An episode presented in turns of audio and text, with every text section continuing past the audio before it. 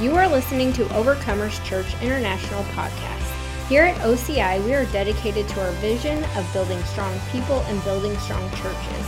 From wherever you are listening, we hope this message leaves you equipped and encouraged.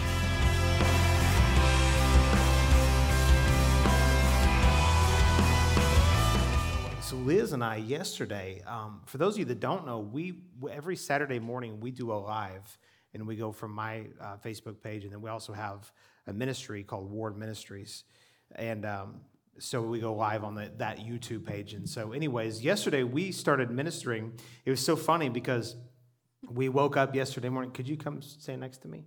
Because that way the people on the camera can see closer. Otherwise, they got to make it go really wide and they can't see our faces. So, hallelujah. We're still figuring this out. So, anyways, um, this microphone's still hot. So, um, praise the Lord. Uh, we woke up yesterday morning and what? Nothing. Nothing. Are we going to get along okay up here? We're going to get along great. Okay. now, so at any rate, now, if you hold that with that, they're going to crackle. Well, I should have that microphone. You want this microphone? Because then I have you to want to trade? write- No, Let's it's trade. all- it's Let's all right. trade. It's all right. Yeah. No. Okay. All right. So, anyways, we're like, what in the world are we going to minister on? And all of a sudden, the Lord just downloaded, brought something back to my remembrance, and we started ministering. And I said, you know what? We need to minister that tomorrow morning. And uh, so, praise God, we're going to minister that today. But if you don't watch us on Saturday mornings, um, you need a little bit of laughter in your life, and so you should watch us because we have a little bit of. definitely should watch us. It's so good. So I'm putting. I'm gonna put a plug in for Ward Ministries. Amen. We are go live at 9 a.m. on Facebook and YouTube, and you should watch. It's really awesome. Yeah. And then you should share it because it will not only bless you, but it will bless the people around you. And mo- I mean, we seek the Lord, and our you know um, vision statement is gospel preached. Hearts awaken, nations reformed. Right. And I mean, come on, who doesn't want to participate with hearts being awakened and Yeah. the gospel being preached and nations reformed? So Amen. you can sometimes, you know, I think. Oh, sorry, I'm. I'll stop. We got to get going on this. Anyways, Oh, it's good. partner. I mean, well, you can partner with us. That's awesome, and we will take it gladly. But watch it; it's good, Amen. and we're kind of funny on that. Shameless plug. Yeah. You know, if you're doing something and uh, you don't feel like, you know, you can tell people that it's good, maybe you should quit doing it. but when God God's hands on something, you just go for it. So praise the Lord. We're going to share the word with you this morning, and we're going to talk about. And I'm going to try to get this all laid out here. Liz is going to write, and uh, which you should have had this mic- microphone. But anyways. Um, so we're going to try to get this all laid out before we really get into teaching and preaching. And so We're gonna try. we're gonna try. Now we're gonna we're gonna. We're gonna talk about we're gonna do it. We're gonna do it. I so love faith. we're gonna talk about levels of faith. And so there's different. I've found that there are different levels you can operate uh, in faith. Could we have just a smidgen of lighting so I could see their beautiful faces and so they don't fall asleep all at the same time? Hallelujah. Uh, so, anyways. We, uh, there are different levels of faith that you can operate in, and we're going to talk about that this morning, and it is really, really going to help you. It's going to bless you. And if you've had questions concerning, uh, you know, uh, maybe where you're at and why you're not seeing manifestation with things, there could be different questions. Hopefully, we're going to answer some of those things. But I have been really drawn to particular verse, and it's Luke 18 and verse 8. And, it's, and this is Jesus speaking. He says, I tell you that he will avenge them speedily. Nevertheless, and this is in the middle of a, um, some things that he's, he's saying. Uh, but he says, Nevertheless, when the Son of Man comes, and, he, and then he poses this great question Will he find faith on the earth?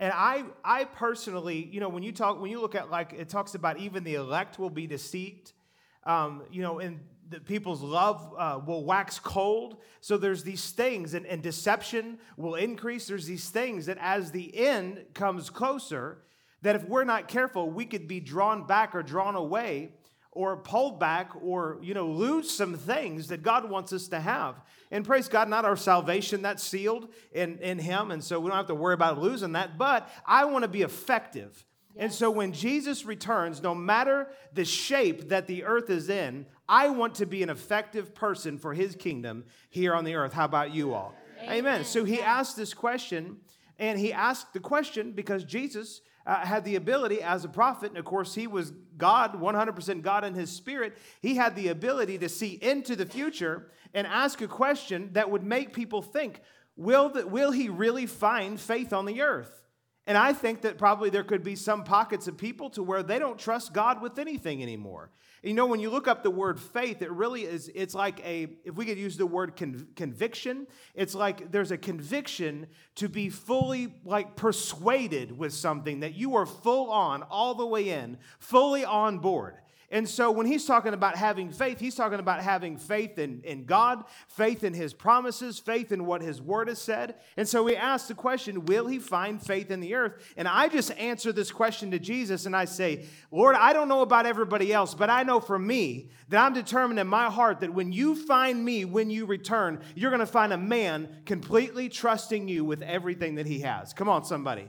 That's the answer that we need to be able to give the Lord. Praise God. And so we're going to talk about actually different levels of faith. And I think some of these things will really, really help you be able to see where you're at and then how you can increase. And so we have, do you have something you want to say? Okay. All right. You looked at me like you did. So we're going to talk about seven levels of faith. And we're going to list these. And I'm going to list them, and Liz will write them. I want to go that way. Let's do that way. That would make more sense. So I'm going to list these seven levels of faith, and Liz is going to write them down. If you're taking notes, now would be a great time to take notes. And the reason we have seven levels is because seven is the number of perfection, and because I'm perfect. I mean, because Jesus is perfect. I, I mean, when you when you live with someone that tells you you're perfect every day, me, amen. Hallelujah. Uh, so here we go. So the, the lowest level, uh, I guess you got it figured out. I would have gone in the middle of the board. I guess we should have talked about this a little bit We more beforehand. Yeah, go in the middle of the board because you're going to want to put stuff on both sides. Hallelujah. Uh, do you need me to write it, ma'am? Okay, Maybe. maybe. But if I write it, you won't be able to read it. So, other than my handwriting, I am a perfect person. So, um, Yeah, just other Listen. I have a dry sense of humor, okay? I've heard, some people be like, I can't believe it. I don't really think I'm perfect, okay? All right? So, all right, level number one, the lowest level, if we can say it that way, and I'm gonna give explanation to this, is disbelief. Disbelief. It's different than unbelief, is disbelief, and I'll explain the difference in a moment. The next level up from that would be no faith, and that is like a neutral ground. I'm going to give more explanation to that as well. So the next level is no faith. And then the next level after that is passive faith. All right, so passive faith. And then the next level is active faith. So active faith, and I'm going to give definitions, or we will give definitions of this. So active, and then aggressive faith. And then next is enduring faith. So faith that endures. How many of y'all want some faith that endures all the way to the end? And then last but certainly not least is what I call fully persuaded faith. So fully persuaded faith. Now let me say something from the beginning here that I think will bring uh, much needed clarification. The Bible says that we have the faith of the Son of God. And I'm, I am firmly convinced that we have within us, because we have the faith of Jesus, we have within us the ability to believe God for anything that He, that he says. You know, just because some, somebody says something doesn't mean you believe it. But because we have God's faith on the inside of us, we have the faith of Jesus, we have the, the actual capacity within us to be able to believe God for anything that He says. Anything that he tells us to do, any promise in his word, any anything that you can stick in there that God says, we have the ability to believe him for it. And that's important to know that because sometimes when we see things or we, we hear things and in our, in our natural mind gets in the way, we think there's no way that that could ever that that could ever be. Well, with the faith of God, there is a way that it could be. Because we can put faith in God's grace and receive what we need. Let me say this about faith faith does not move God. I've heard these things said before that, you know, faith will move God. God does not move by your faith, He moves according to grace. Because the deal is, is that Jesus on the cross has already provided everything that we will ever need. So our faith isn't causing him to go and make some kind of sacrifice or go and give us a promise because he sees that we're in such great faith. Now I'm going to bless you. No, the blessing actually is already extended. But what we do is we take his word, his eh, eh, we take him at his word, which is his blessing and his favor toward us, and then we simply believe in what he says. But there are different levels that we can take in believing or not believing uh, the Lord. And so I want to explain these different levels. And so we're going to start with, with the, uh, actually, I want to start with no faith. Here's what no faith is no faith is when you don't believe anything about something because you have no knowledge of it. Faith is based on knowledge. You can't believe for something that you first don't know about. Once you come into knowing concerning something, you can either, and actually, what we should do is just draw a, a, uh, a line here. I guess draw two lines. Let's do this. Let me show you. Let me do this. All right, this is in a category all by itself. That's where there's no knowledge, no faith, no knowledge. Everything below that line is disbelief. And the only way you can have disbelief is if you have knowledge of something, but you're choosing to not believe the thing that you have knowledge about. But everything in terms of like a positive faith, now disbelief is un- different than unbelief because unbelief, and I'm going to pull some scriptures out to show this, unbelief is when you're believing, but you have things coming against you and you're struggling to believe what you know to be true. Because you can have faith and unbelief at the same time. But disbelief is intentionally not believing what you know to be true. And this could go for all kinds of all kinds of things. And there's a lot of things that God has spoken, and I know for me, and really all that is is just rebellion. You know something to be true, but you're choosing to say, "Nope, I'm not going to believe that. I'm not going to continue to stand. I'm not going to move that direction." you know, you fill in the blank. And so disbelief really to me is just a, just a form of, of rebellion, but it's going in the opposite direction. But faith is based on knowledge. The Bible says that faith comes by hearing, and hearing by the Word of God.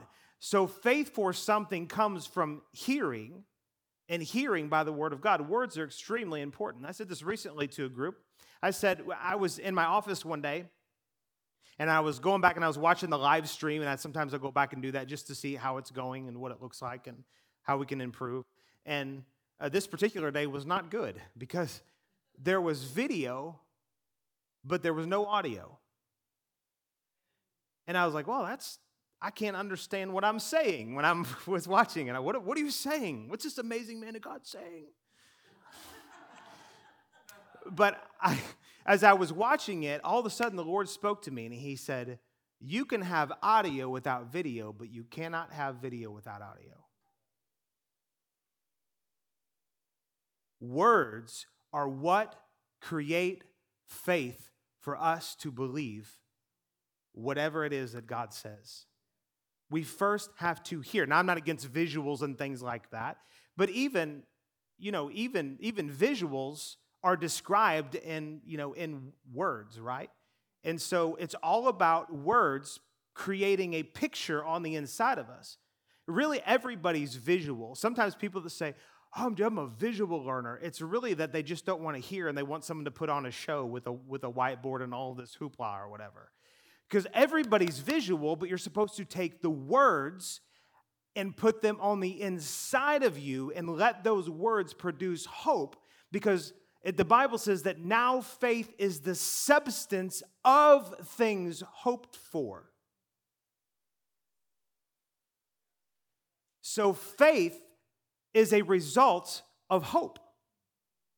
And what hope is, is taking your imagination that God has given you, and you take His word and you begin to imagine His word in your heart. It will quicken faith, and that's where manifestation comes. Now, faith is the substance of things hoped for. Faith, true Bible faith, comes out of true Bible hope. Amen. So, words are where we get knowledge for things. And, you know, it's interesting because I've, I've been preaching faith for a long time, and I got quickened in faith concerning believing God, not because I heard some preacher. Well, I did. Jesus, the greatest preacher that ever lived. And I heard his words. And when I got a revelation of God's love to me, and I heard his words of love and blessing to me, it ruined me from ever believing anything less than God's best in my life. Like, I'm actually at this place to where I, I mean, I suppose I could, I could get to where I'm in rebellion and disbelieving the word that I've heard concerning, say, healing, concerning uh, favor and prosperity and just different things that God says belong to us. But I'd have to really work at it at this point in my life. And the reason is, is that I've heard too many words concerning from the Lord and from his word. Most importantly, it always comes back to the to the written word of God being spoken to your heart. I've had too many things spoken to my heart to just be like, nah, I don't really believe that.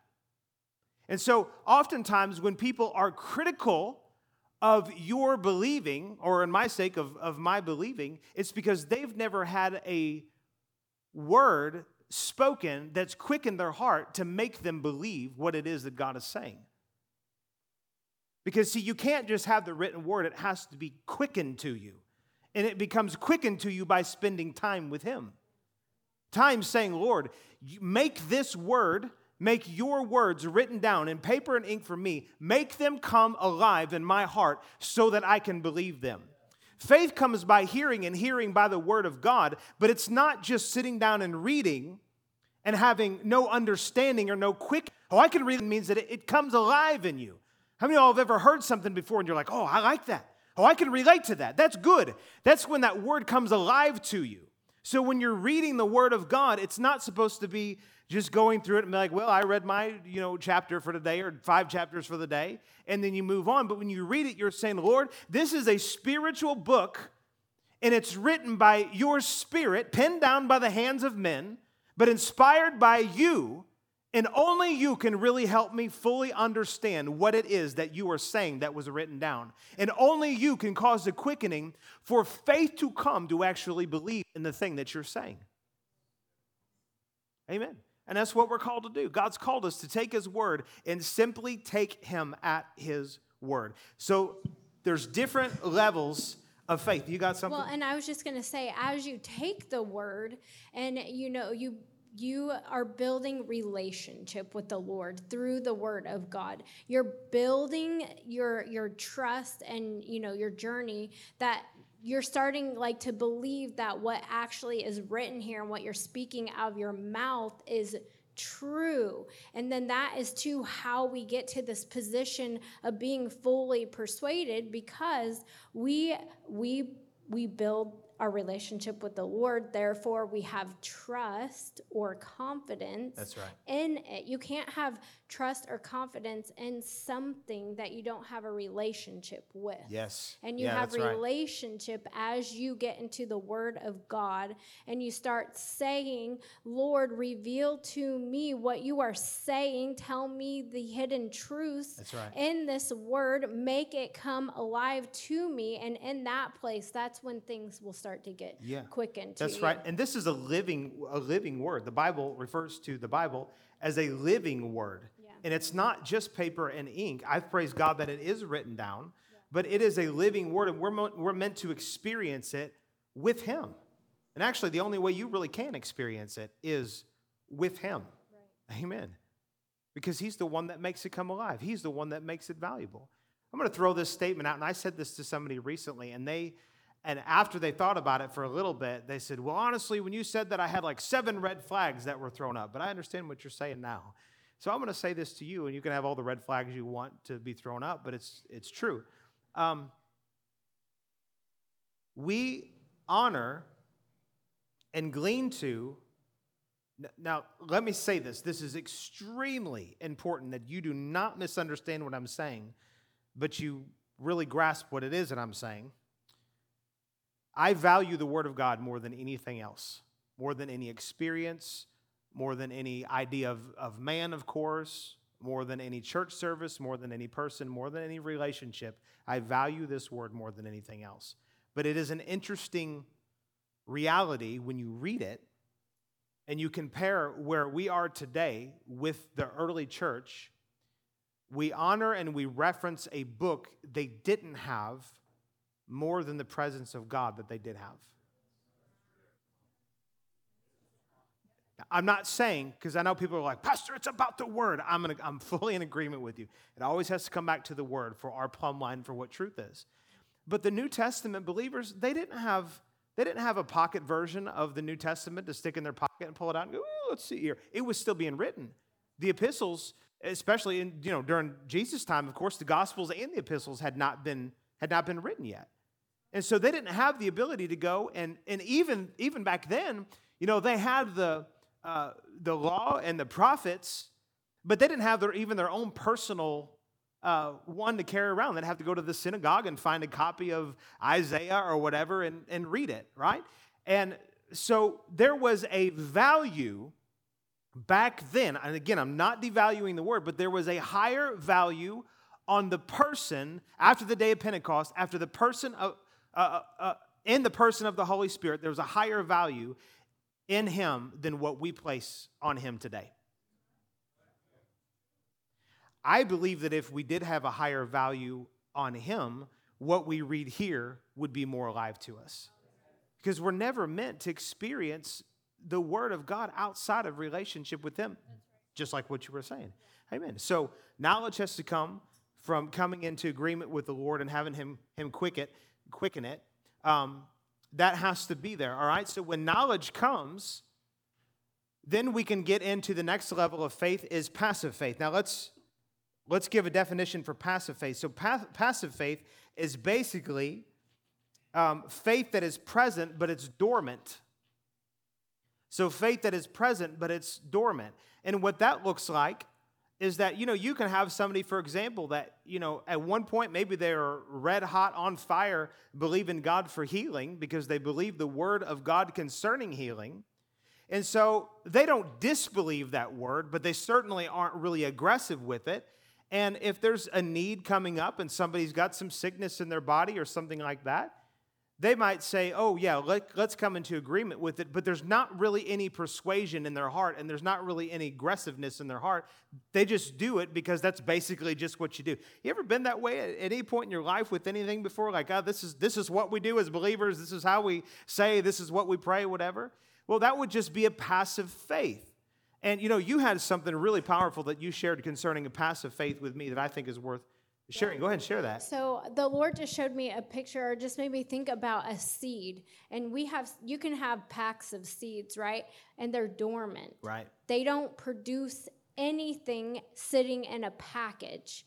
There's not any responsibility for it to re- to produce or right. anything. It's just sitting there waiting for somebody to do something with it. This is even in our relationship with the Lord. You can read this and you can even believe it, but do nothing with it.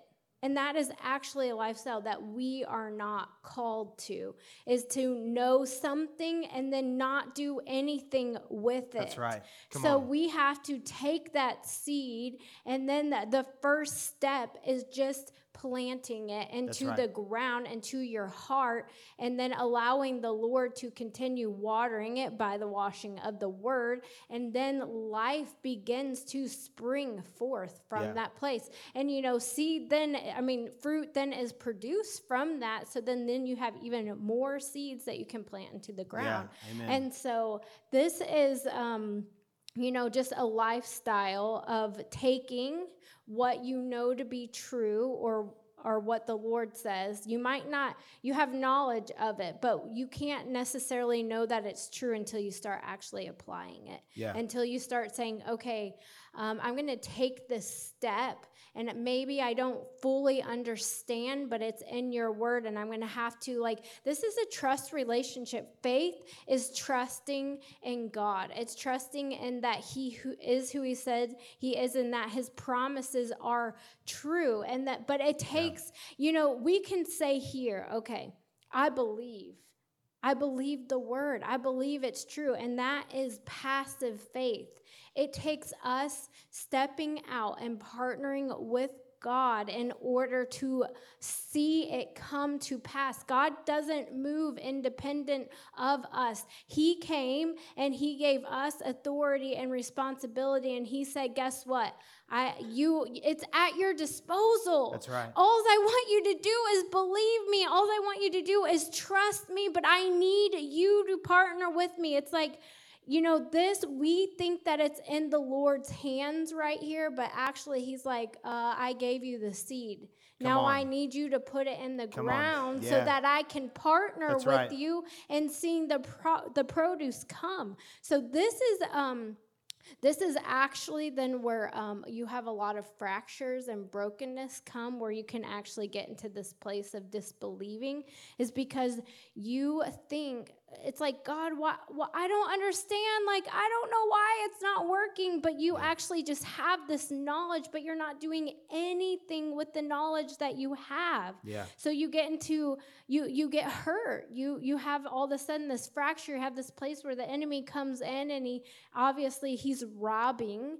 His goal is that you don't plant anything into the ground because he knows when you plant something into the ground that produce Yes, will come come. That's and right. so if he can keep you in this neutral position in this um, passive state then he can actually sow disbelief into your heart and get you to be fractured and all of a sudden see God from this broken place of he isn't faithful. He doesn't do what he says that he he will do when in all reality it's us actually just not stepping out and trusting Yes, him. come on. That's so good. So that's Man, I just, that is yeah, so amen. important. Amen. Uh, I really just feel the Holy Ghost on that right now. And there's, uh, this is something, and I've walked through this in my own life of just dealing with like fractures, as sometimes we refer to them as just pains in your soul because you believe something, you didn't see it for X, Y, Z reason, and but instead of pressing forward, you've actually backed up, possibly possibly become offended at God become offended at his word or just are, are in you know unbelief and whatever all these things go on. And it's because something the bible says that hope deferred makes the heart sick.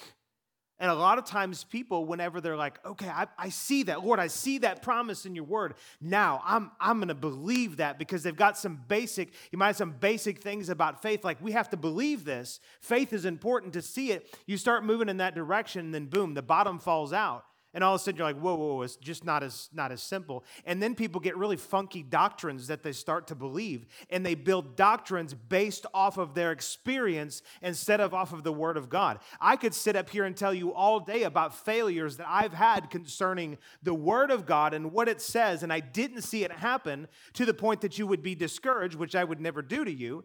But I could tell you many times of, of things that I didn't see, but it wasn't God's fault. We have this at the cornerstone of, of our belief system. We talk about this all the time. No matter what, God is good. Period. He is good and his word is true no matter what. And when you see, when you look, when you read the Bible through the lens of God's goodness, you can read in there and see this promise and this promise and this promise and this promise. And honestly, this side on this side of the cross, it's more than just a promise, it's actually a provision that's already there for you for the taking. But from getting it from the, the spiritual realm, if you will, into actual manifestation, it requires faith. It requires believing God. It's like the currency of, of, the, of heaven. It's like how things operate. You believe God and then you see things, but oftentimes, and this is very important, Oftentimes, people will take the word, and the Bible says, let me give you an example of this in 1 Peter uh, chapter 1 and in verse 23. It says, having been born again, not of corruptible seed, but incorruptible through the word of God, which lives and abides forever. The word of God is seed, it's not instant manifestation. Miracles can happen, and you can see instant manifestation. I was telling this story the other night, I think, to the 301 class, if I remember right. I forget, I get ministered so many different places. But I had years ago, I had, um, I used to have really a lot of problem with dry skin. um, eh, on my hands in particular. And every winter, the ends of my fingers would just crack open. And it was like, remember, I'd have band aids wrapped all over my fingers like a lot through winter. Well, it's hard to play guitar like that. So I asked this lady one time, I, um, an older, older lady in the Lord and a great friend, powerful woman of God, I said, Would you agree with me that this thing just gets healed up? And she said, Absolutely. And I said, um, I said, All right, let's pray. And so we begin to pray, and I got a word of knowledge. The Lord says, This is the enemy doing this to keep you from playing guitar. And I, I shared that. She said, I agree with that word. And I said, All right, let's pray and get this thing done. Within the hour, I had, I had open uh, sores on my, the end of my fingers. I mean, open. And within the hour, they were completely closed up. Now, that's what you call a miracle instantaneous like that. And I thank God for that. But when we pray, or when we take the word and we pray according to the word, and we take the word and we put it in our heart, and we don't see instant manifestation, seed takes time. And it's actually not God dragging it on. Sometimes people are like, like, oh, in the Lord's time. Well, there are some things that are in the Lord's time, but then sometimes things just take time because seed takes time. So, you have to realize that when you the word of God is seed, and when you take, say, for instance, healing or maybe financial uh, breakthrough or increase. Because, see, these things, it's funny to me whenever people are like, I'm not into that prosperity. I'm not into all that healing stuff. And it's like, God is.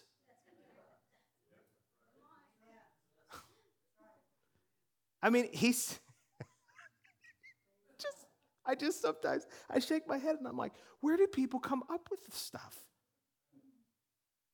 Well, God wants you to, God is never glorified in sickness.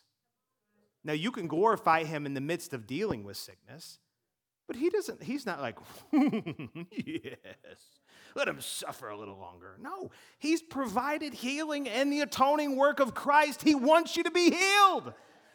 You just have to learn to cooperate with it. That's all. It's simple. And, you know, a lot of times people are like, well, you know, you prayed for so and so and they weren't healed. And, you know, those people have been believing and they weren't healed. Does that change the word of God? No, we don't build weird doctrines because we had a bad experience with uh, the devil. Because the Bible says, and in Mark chapter 4, it says that when the word is sown, see what we're doing right now? We're going like this we're taking seed. And it talks about when the sower sows the word, it's a picture of this. It's a guy or a woman, whatever, walking with a bag of seed. This is back in the day, this was the picture. Walking with a bag of seed, and they would come and they would just throw the seed out. The purpose of throwing the seed is so what was in the seed would go into the ground and produce what the seed had to offer. The only thing the ground did was give a proper climate and a proper culture for that seed to produce what was in the seed. So if the seed is what it is, and do you know that there is DNA inside seed? Like there is, and I don't, I'm talking beyond my pay grade here, but inside of seed, like if it's a corn seed, or if it's a soybean, or if it's whatever, whatever would grow from a seed, you're not going to plant corn and get apples. You're not going to plant oranges and get grapes. What you plant is what you will get. But most of the time, and people are like, yes, amen, I believe that. I received a word from the Lord concerning healing or concerning this, that, or the other, and I believe that, but it didn't happen. I guess God didn't want it to happen. No, the enemy came and robbed your seed. Or, oh, or. I forgot she was back there. I got all excited. I know. the, the enemy could have come and robbed your seed. I get into the zone and I'm like, yeah.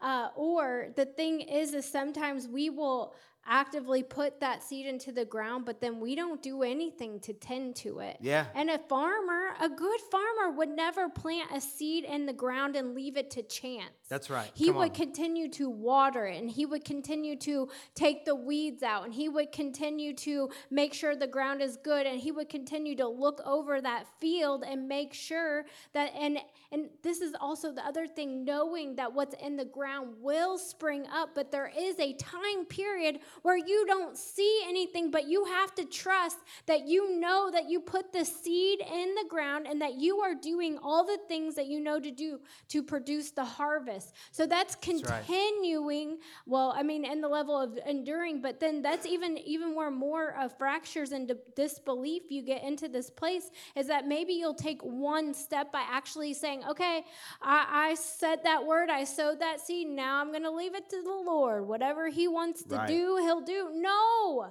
no, this is where you have to continue to journey and partner with the Lord, tending the soil of your ground, continuing to water it with the washing of the word, continue right. to make sure that it has sunlight and that it is cultivated and that things and conditions are good. Yeah. And even, you know, you guys think about this too that the pressure of the ground actually causes the seed to also to spring forth. Yeah.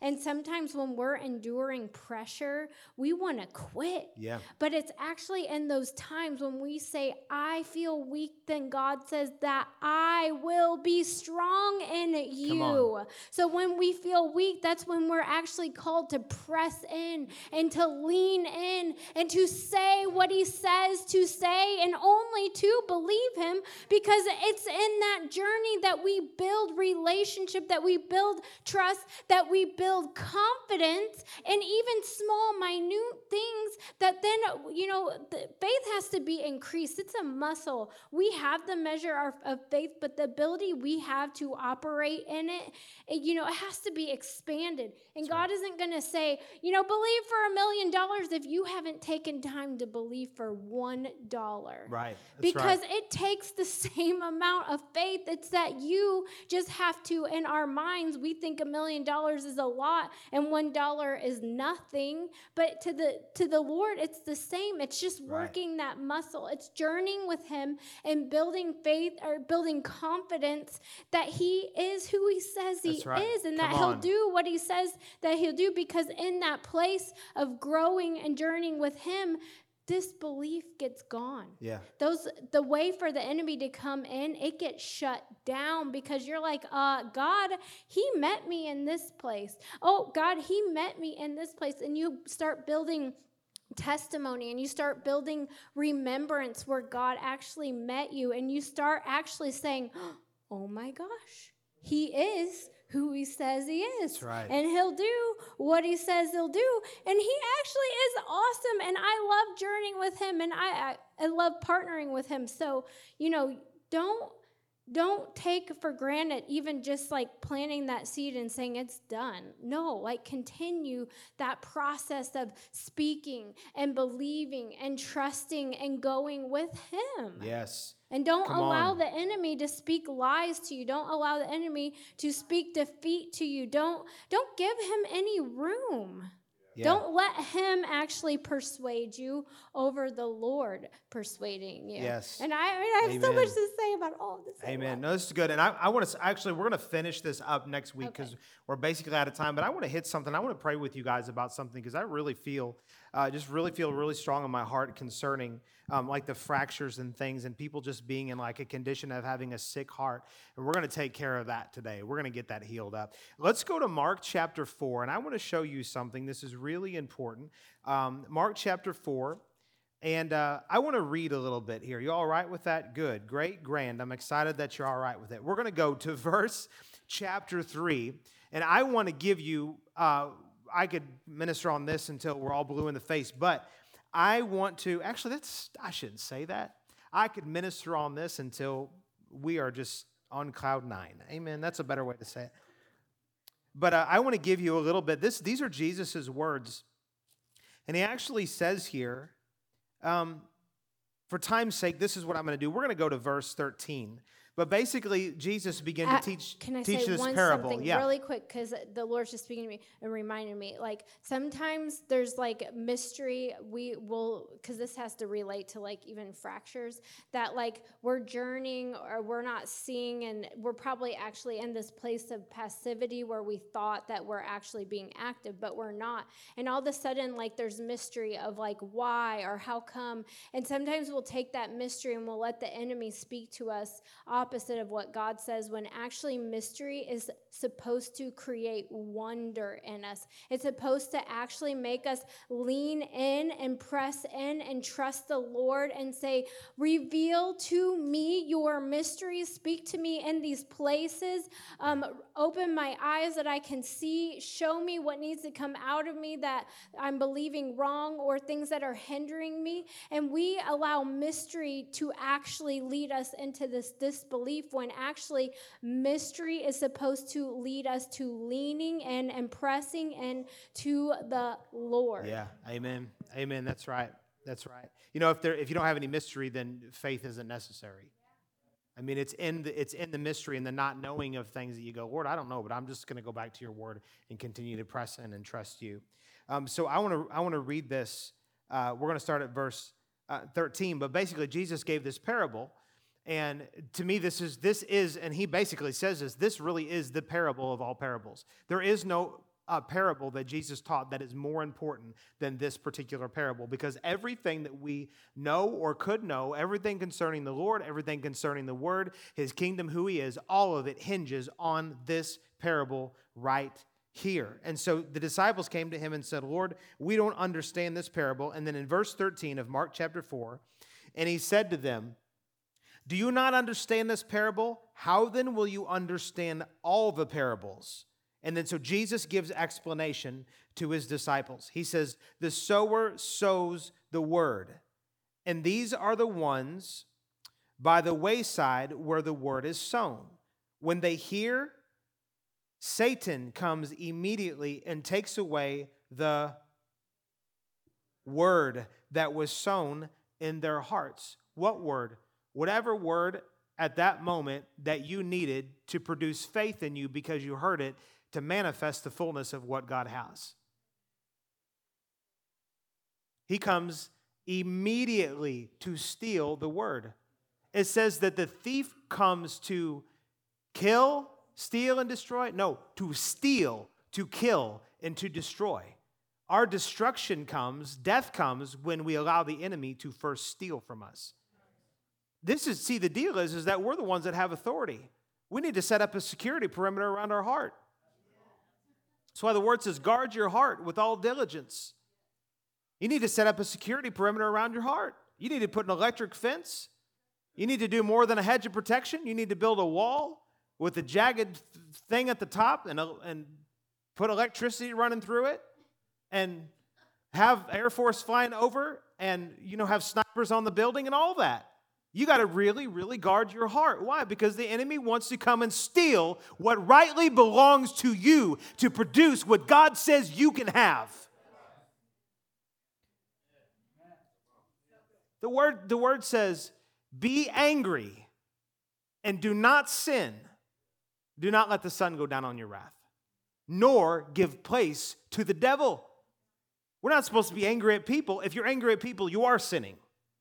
This is why he says, Be angry and sin not. Do. It's actually like a command. So, you're supposed to be angry that the enemy's robbing from you. If you don't know that it belongs to you, you won't get angry because you don't think that it's yours to begin with. But you need to look at the precious seed of the Word of God as something to protect. And a lot of times people only want to protect what they can see. It's like if you had a whole you know, a real farmer of a real farmer would understand. What is in the ground is just as valuable as what is on top of the ground. What he put in the ground in April or March or whatever is just as valuable as what has come up out of the ground in October. It's just at a different stage. But if you don't protect what's there when it gets put in the ground, you won't have anything to reap come harvest time. You don't have to take my word for it. Look what Jesus says. It says, And the sower sows the word, and these are the ones, and we read all that, but the enemy comes immediately to steal or to take away the word that was sown in their hearts. The first thing he's wanting to do is steal that. These likewise are the ones sown on, sown on stony ground, who, when they hear the word, immediately receive it with gladness, and they have no root in themselves, and, and so endure only for a time. Afterward, when tribu- tribulation or persecution arises for the See, you thought the enemy was coming against you just because he didn't like you.